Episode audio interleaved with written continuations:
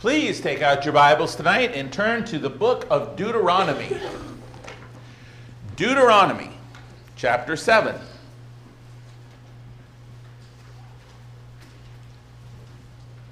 Tonight we are going to continue indeed with our Sunday night sermon series, Going Back to the Well. Um, before I get started on tonight's lesson, I just want to express publicly a, a special thanks to Brother Mark Stafford uh, two out of the last three Sunday nights where I've been gone to Tri State, he has stood up and, and preached the lessons, and I really appreciate um, his willingness to do that and the, and the good job that he does, and uh, just express my gratitude for that uh, to him. I know that it is a, it's a good thing, and, and I appreciate him very much. Tonight's lesson will be the sixth in our sermon mini series of Going Back to the Well, and tonight's title is The Wells of Promise plenty, and prosperity. And it has to do with the wells that are mentioned in Deuteronomy chapter 6 and verse 11, which we will get to eventually. The wells in Deuteronomy chapter 6 and verse 11, the hewn out wells, which God's people would not dig, but would certainly be blessed by God with to enjoy the full blessings of. And we are going to look at those and some of the applications for that lesson for us today. Before we dig into uh, the full text of tonight's lesson in Deuteronomy chapter 6, I want to provide you with a little bit of, of biblical history, as well as some very insightful comments from Brother Kent Heaton, from whence these outlines, general outlines, come. And um, talk about those for just a minute to kind of set the, the, the timing. The, the, timing of the book of Deuteronomy is significant and worthy to note. It says in Deuteronomy chapter 1 and verse 3 It came to pass in the 40th year, in the 11th month, on the first day of the month. God's pretty explicit with time dating this. That Moses spoke to the children of Israel according to all that the Lord had given him as commandments to them. One of the things that, kind of a little side note here, that I, I want to mention Moses is serving God, as, as we know, but Moses is doing that at a time when it has not been the too recent past, wherein both his brother Aaron and his sister Miriam have died. And his brother Aaron's death has got something to do with, if you go back to Numbers chapter 20, something to do with Moses. I mean, he could have felt guilty over that because of all the dynamics thereof. But also in Deuteronomy, uh, Numbers chapter 20, we find that not only had his brother and sister somewhat recently died, but we know also from Numbers chapter 20 that Moses himself is going to die without entering the promised land. You've worked for something all your life and you've worked as hard as Moses has, and you find out that all that you've worked for is not going to be accomplished for you in your lifetime, and you're mourning the loss, perhaps, of, of siblings, that can be a very difficult time. And yet Moses is still serving God, and I just think that's, that's worthy of note. As we think about the timing of the book of Deuteronomy, it is also a different people. Egypt is a different people than when they first, I'm sorry, Israel, I'll get it right. Israel is a different people than when they first came out of Egypt. Because of that earlier generation's faithlessness in the promises of God, Israel has been forced to endure 40 years in the wilderness. 40 years of hardship, 40 years of trouble, sorrow, death, and destruction because of that previous generation's faithlessness, that generation that originally came out of Egypt. But now there's a new generation, it's 40 years later. And this new generation has arisen and they're preparing to go into the promised land. And Moses will spend most of the book of Deuteronomy, by divine inspiration, of course, trying to make them remember and therefore not repeat the mistakes and the sins and the faithlessness of the past generation. One of the main ways that Moses is going to do that in the book of Deuteronomy is going to be by reminding them of their history. Deuteronomy is, is pretty much a recap of things that have happened. But not only is he going to remind them of their heritage as Israelites and, and all the problems, he's going to also have to give them the law for a second time. The law, which the heart, soul, and centerpiece of is love, as we talked about in this morning's lesson. As we will see when we get into our actual text in Deuteronomy chapter 6, the law of God is all about love. It, it begins and ends with love. And we're going to see that in Deuteronomy 6 5 when he tells them that they are to love the Lord their God with all their heart, with all their soul, and with all their strength. Brother Heaton would write As Israel prepared to enter the land of Canaan, Moses pens the final words of remembrance to warn them about the dangers that they will face in the new world. There will be cities to conquer, lands to possess, and they must drive out the inhabitants of the land. Listen to this last phrase according to the word of God. That's Brother Heaton, that's not scripture, okay? But they're going to have to drive these nations out according to the word of the Lord. And as I thought about that phrase, uh, have you ever thought about the incredible unconditional love, the, the the foresight and the providence and the compassion and mercy and understanding that God has shown to his people always. But even in that, they're going to drive out the people of these lands as God instructs them or according to his word. But even in that, God blessed them immensely. God had their best interest in mind. And, and, I, and I say that to strengthen you and to encourage you tonight, to comfort you, to, to encourage you in your everyday walk with Him. I, I want you to just take a minute. I want you to consider how they're going to drive out the people, but it's going to be according to the Word of God. And I want you to watch how compassionate and how awesome God is in providing for them. Their, their, every, their every care God has taken into account and consideration. Um, we would notice how they are going to drive out the inhabitants of the land according to his word in Deuteronomy chapter 7, verse 22. But I want to begin five verses earlier. I want to begin in Deuteronomy 7 17. Okay? And we'll get to verse 22 and, and watch God, how God's just taken such good care of them. Verse 17. He says, If you should say in your heart, These nations are greater than I, how can I dispossess them? Remember, that was the previous generation's line. Remember when Moses sent the spies into the promised land and, and the spies come back and 10 of them said, We can't take them. They're greater and mightier than us. Moses is reminding them not to make the mistakes of the past. This is right out of that, okay? How, if you should say in your heart, These nations are greater than I, how can I dispossess them? You shall not be afraid of them, but you shall remember well what the Lord your God did to Pharaoh and to all Egypt. See, the first generation, We've probably all heard lessons where, where people, or preachers or teachers have said, you know, those Israelites, when they sent the spies into the promised land and they come back and said, oh, the people are just too large for us and all that. Think of what they'd already seen. Think of how God had conquered Pharaoh. Think of how the Red Sea had closed on, on Egypt's armies. They, they weren't thinking back to all that God had brought them through if they consider these folks are too big. And God's letting them know through Moses here don't make that mistake. Remember what God did to Pharaoh. Remember verse 19 the great trials which your eyes saw, the signs and wonders, the mighty hand and the outstretched arm by which the Lord your God brought you out. Remember what God has done. Remember what He's capable of because you've seen His power. So you don't have to fret about these folks.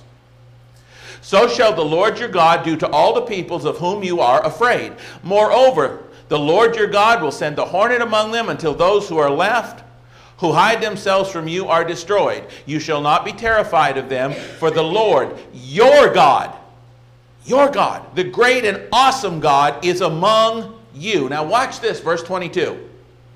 And the Lord your God will drive out those nations before you little by little. You will be unable to destroy them at once, lest the beasts of the field become too numerous for you. God knew that if all of these people were just laid waste, that, that, that the animals that devoured them would just, just multiply and overtake the people. And so God says, Look, for your benefit. Moses says, God, for your benefit, is going to drive them out little by little because you couldn't handle all of the dynamics if it was done like God's just, just taking care of them.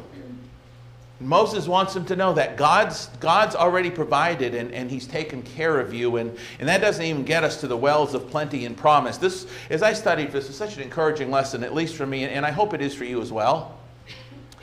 Now, as I said, our main text is in Deuteronomy 6.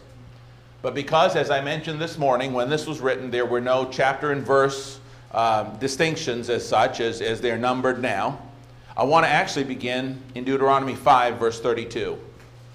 532 as we lead into 6. Therefore, you shall be careful to do as the Lord your God has commanded you. You shall not turn aside to the right hand or to the left.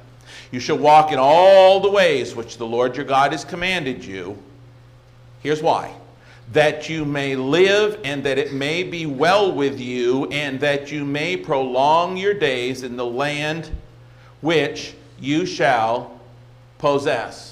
Don't miss that. God says the reason that you are to obey him, or Moses, God says through Moses, the reason that you need to walk in the ways that God commands you is for your benefit.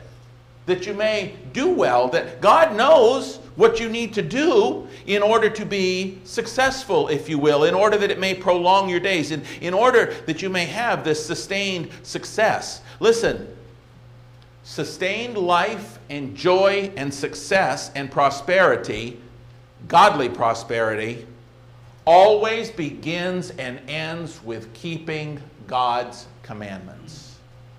You want to, as Spock used to say, live long and prosper? Do it God's way. That's the message. That you may live and that it may be well with you. God's your creator. He knows what it's going to take to thrive, to, to have success and prosperity and joy. Don't turn to the right or to the left. Just do what God said, and you will have the best life you possibly can. Is that still true today? Amen, right? If you don't think so, ask Eve. Enough said. You see, God knew that Satan and the world would come after and tempt his people Israel the same way as Satan had tempted Eve. So God will have Moses spend the book of Deuteronomy repeating, reiterating, and re-emphasizing the kind of focus that it's going to take in order to be successful. Chapter 6, verses 1 through 3. Remember, there was no break here for a new chapter when this was originally written. The very next sentence says, Now this is the commandment.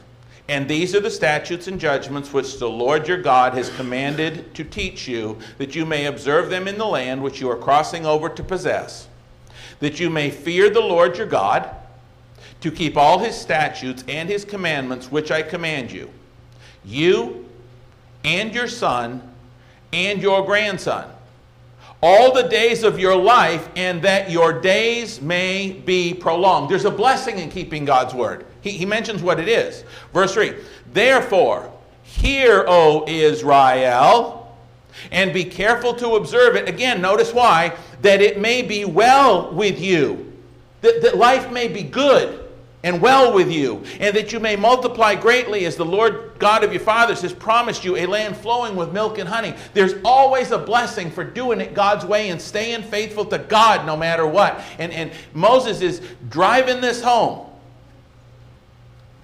because he wants people to have only the best. I, I, I'm going to tell you, your God, my God, our God, wants you to live the best possible life that you can on this earth. And he knows the best way for you to do that is to do things his way. If this whole world, think about this, if everybody in the world, everybody, did exactly what God said, would the world be a better place? God knows what he's talking about. Everybody's not going to, but you can't control everybody, but you can control you. And they could control them. And, and this, is, this is what Moses is trying to tell them. Now, as we read chapter 6, verses 1 through 3, I want you to think about this. All of his statutes, throughout all of their generations, all the days of their lives, period. That's a pretty tall order. How is anything even remotely akin to that possible? How? I mean, all of them? All the time? All of them? I'll tell you how it's possible. Only by having the right focus, which is the very next thing he gets into. Here's the focus the words we just sang, verses 4 and 5. This focus will do it.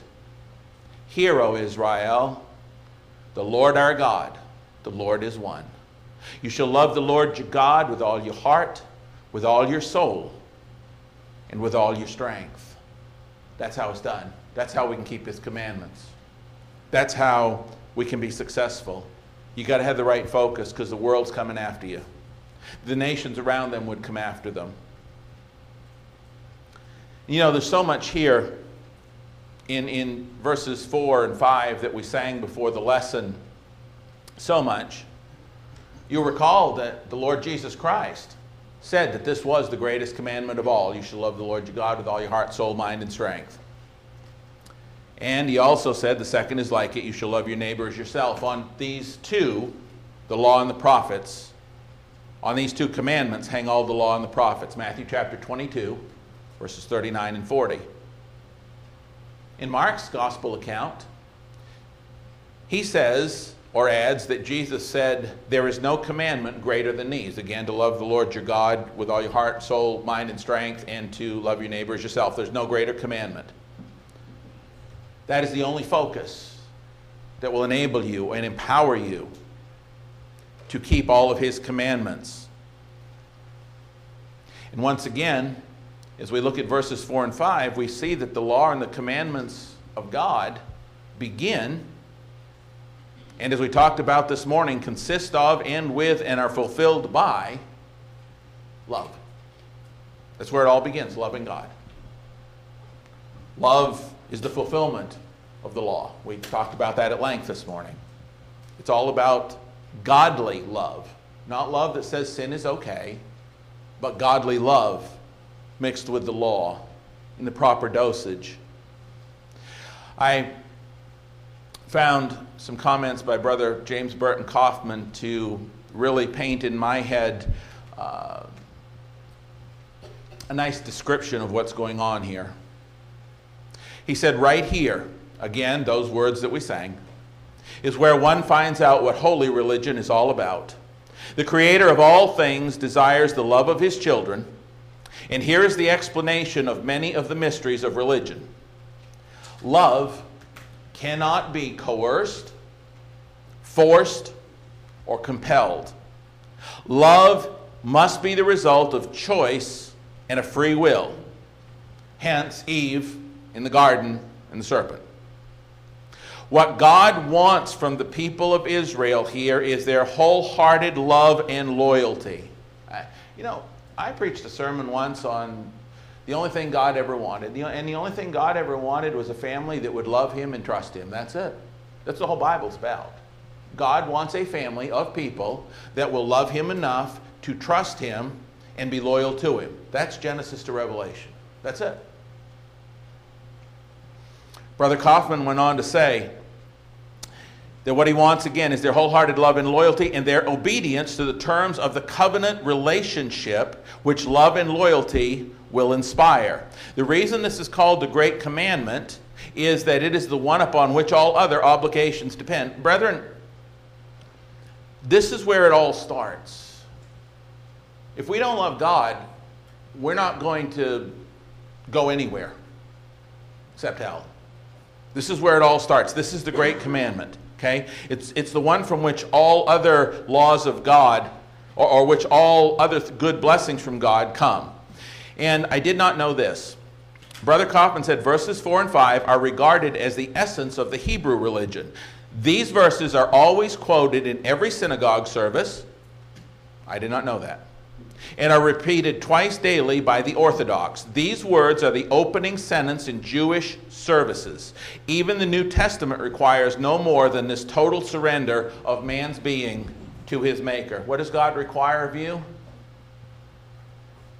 If you love Him with all your heart, soul, mind, and strength, the rest will take care of itself. you will be faithful. You will do what God asks. You will be obedient. You will be penitent.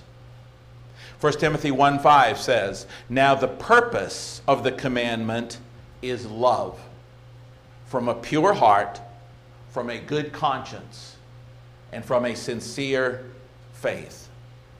Moving on to verse 6 of Deuteronomy 6. Moses said, And these words which I command you today shall be in your heart. God wants them in you. We are to study and, and put his words in our heart. He says in verse 7 You shall teach them diligently to your children, and shall talk of them when you sit in your house, when you walk by the way, when you lie down, and when you rise up. God says, Talk to your children all the time about God. Israel, you're going into this promised land. God wants you to be successful. It begins with loving Him, and then it continues with making sure that whether you rise up, you lie down, you go out and walk, you don't go out, whatever you do, that you talk of this loving God. That will bring you success. Verse 7 tells us. Verses 8 and 9 say this You shall bind them as a sign on your hand, and they shall be as frontlets between your eyes. You shall write them on the doorposts of your house and on your gates. The Jews took this literally, and they have little containers that go by different names that they, they hang them, they've got them like uh, on their hand and on their door and, and those sorts of things. But this was pretty much metaphorical. God's point here is that every fact and facet of Jewish life was to be completely saturated with God's teachings. Simple as that. If your life is saturated, if you love God that much that, that all you talk about is God and and he's always there as, as you go about your business and your house is completely saturated with the teachings of God's law, then you will be blessed in that land. That brings us to verses 10 through 13. Verses 10 through 13 are the meat and the crux and the point of tonight's lesson.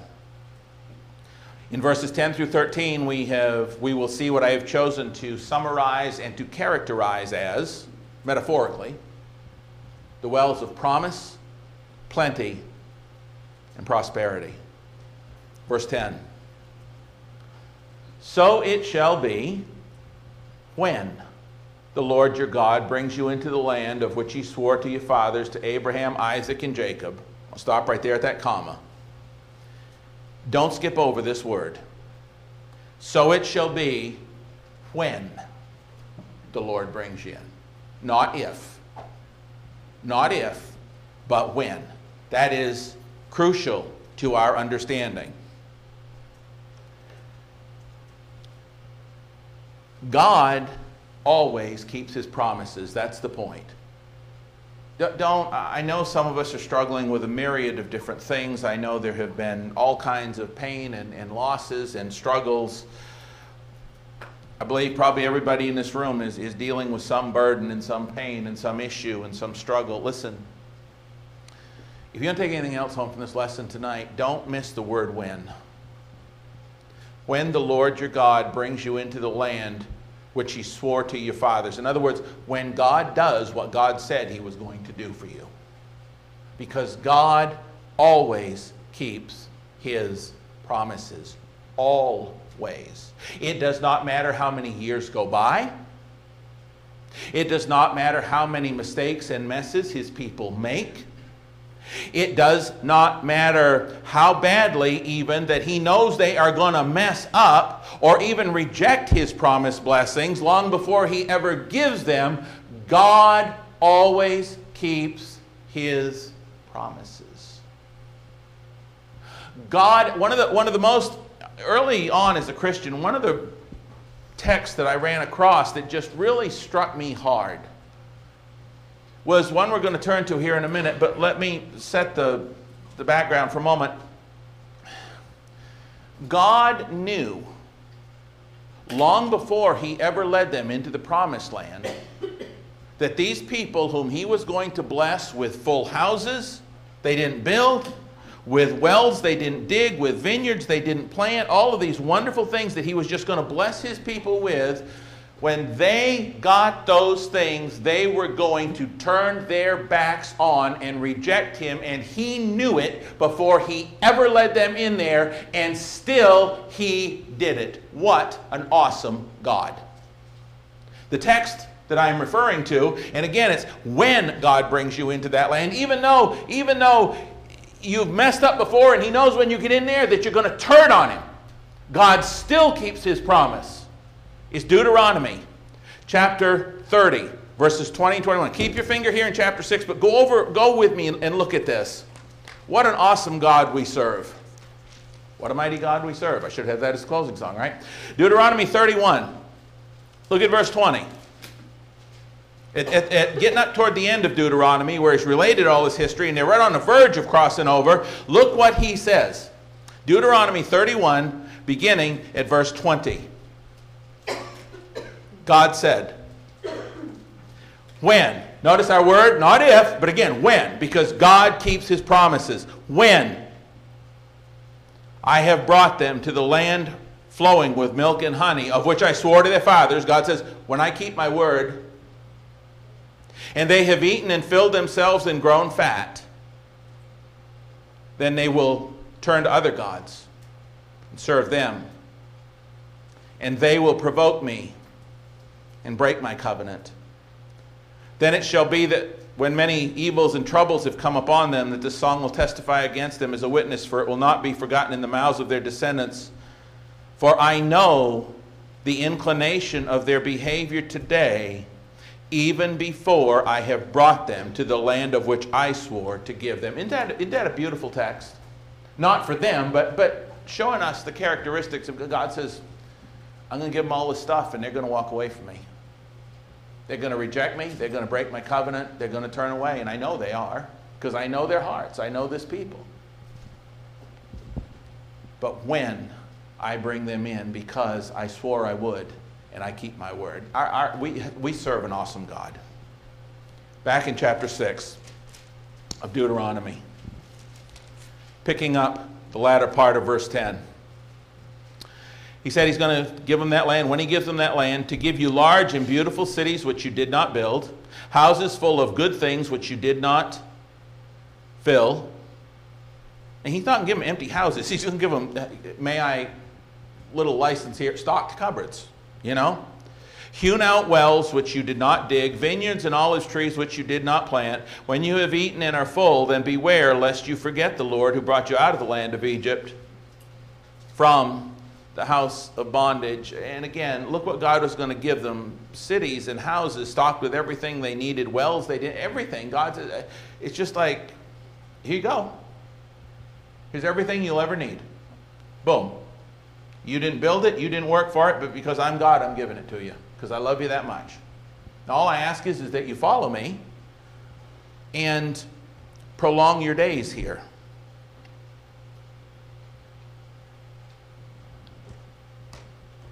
One of the things that's crucial for us to understand as we think about that, something that goes either unrealized or unmentioned or else just plain passed over, is the fact that the greatest danger these people faced, the greatest danger they faced, was not from those seven nations that were greater and mightier than they, whom the Lord would drive out before them. Deuteronomy 7 and verse 1. The, the greatest danger they would face was, was not from, from the, the, the Hittites and the Girgashites and the Amorites and the Canaanites and the Perizzites and Hivites and Jebusites. They would be no match for Israel because God was with Israel. That, that wasn't their greatest danger. Their greatest danger wasn't from their adversaries without their greatest danger came from within themselves. Think about that. Their greatest danger came from within. As Brother Heaton observed, they conquered the land, but they could not conquer their own hearts.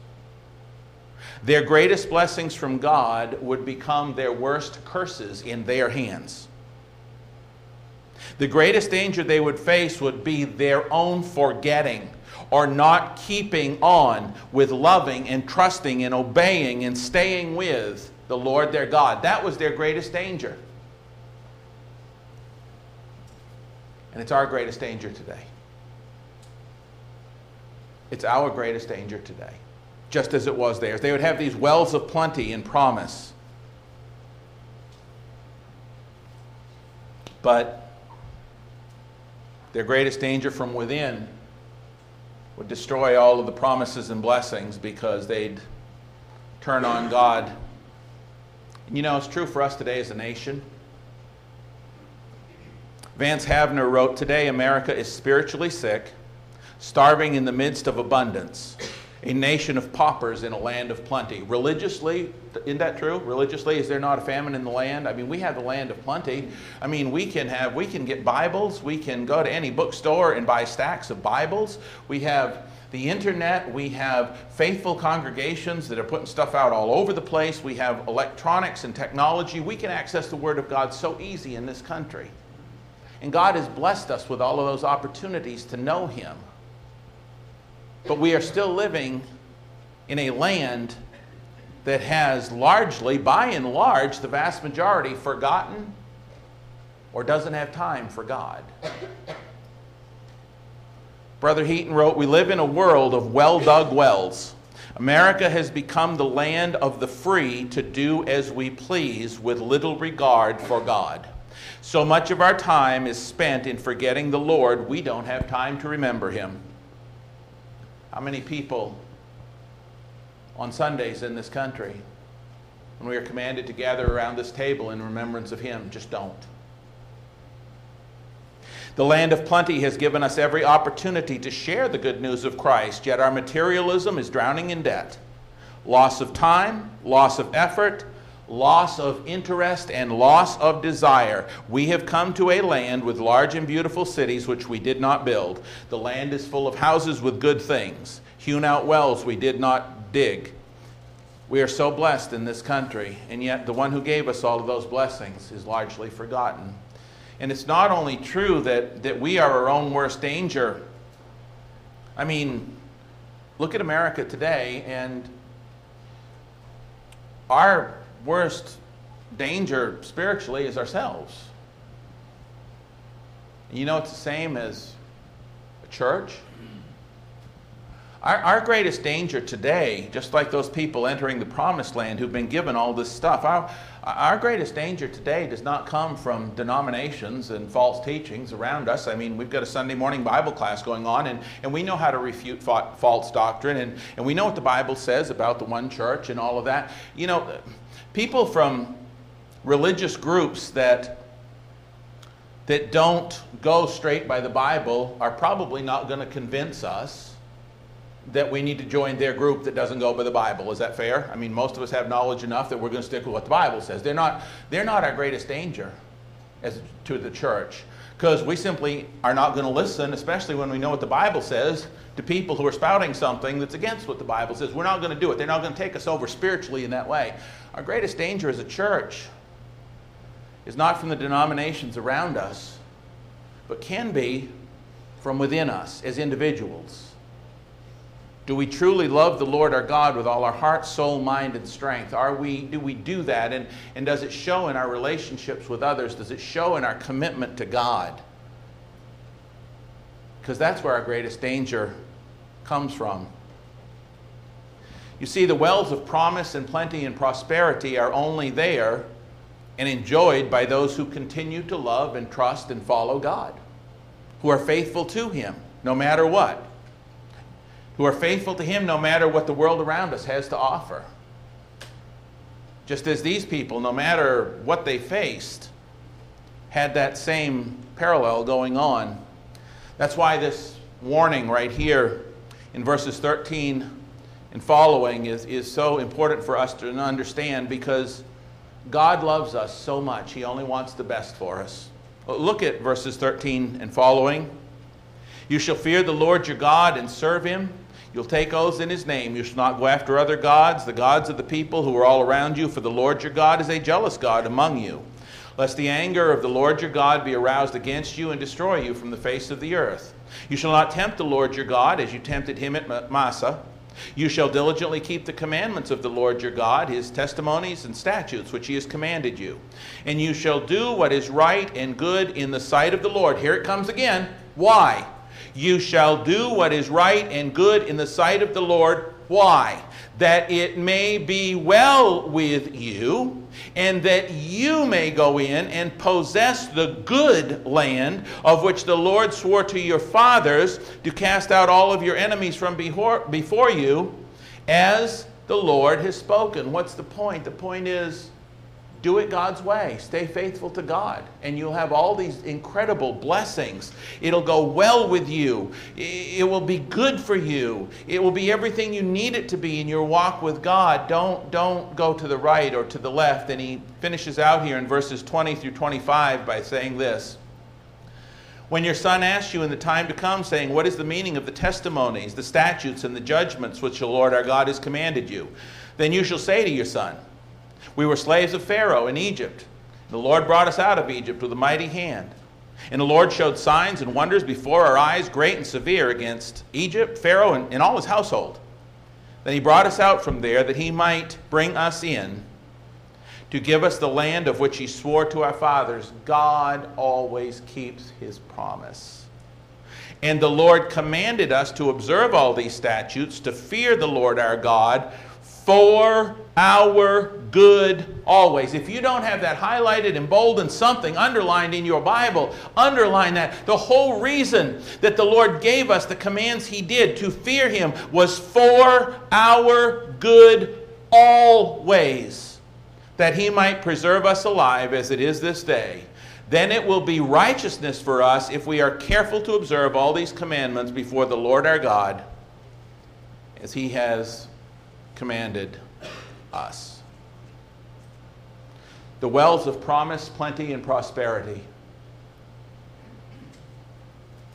God has given us everything. As we think about, maybe for just a moment before we close, again, as we, we think about the church, many of us here in this church, probably very few of us, let me put it in those terms, very few of us were probably here, although some of you were when this building was built, when this congregation was established. I know some of you were. But many of you have been born into families since this building was built. And you've been given this building that's already here with all of its resources and its supplies, with, with the budget and the money that the church has. Many of you were born into that. Many, some of you have moved to this area. You, you, there's wells here you didn't dig. There's houses here, if you will, that is, that is full, and, and you didn't put all that work in to, to make this all that you, you came into this already established, is my point. It, many of us did. I certainly did. And sometimes it's easy to take for granted that we were brought into a land of plenty. That many generations, or at least a few generations, worked so hard to provide as they followed God. And we don't want to be a people who, in our lifetime, neglect or forget or, or don't love the Lord our God with all our heart, soul, mind, and strength, or we're going to turn out just like the Israelites. The wells of plenty and so much. And so, I just want to close tonight by saying those wells of plenty are, are something that we enjoy as a church, as a nation, and all too many, at least in our nation, have forgotten where those blessings came from. That we were lost, that we were slaves in the land, we were slaves in the land of sin, if you will. We were slaves to sin, Romans chapter 6. And God brought us out of there with a mighty hand when He gave His Son Jesus on the cross for our sins. He, he offered us the opportunity we didn't walk through the Red Sea, but we metaphorically walk through the red blood or rise up out of the red blood of Jesus when we rise up out of that baptistry to, to, to live and walk in newness of life. We've been given everything, everything. And if we're going to be successful, if we're going to have those full and joyful lives that God wants for us to have, the key to it all, all of it, is just love God with all you got. Love God with all you got. Because He's given you so much that you didn't dig, you didn't earn, you didn't deserve. God just said, Here it is. Here's heaven. Here's heaven. If you tonight have never been baptized for the forgiveness of your sins, if you've never been washed in water, as it were, to have your sins washed away, not physically, obviously, if you've never done that, God's waiting tonight. Why, why don't you be baptized into Christ for the forgiveness of your sins if you've never done that?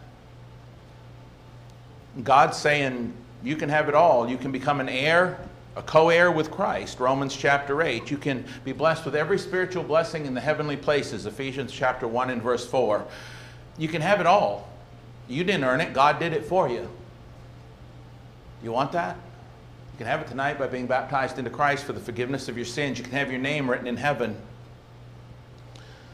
Maybe you're somebody here who's done that, but you've heard this lesson tonight and said, wow, I guess I never really appreciated it as much, or at least lately haven't appreciated it as much as I need to, and I just need God's blessing more in my life to make me stronger. I need to realize these things and really get closer to God, and I, I need the prayers of the church to help me to, to be more consistent in that. Whatever your need is tonight, God wants only the best for you, and He'll give you everything if you let Him.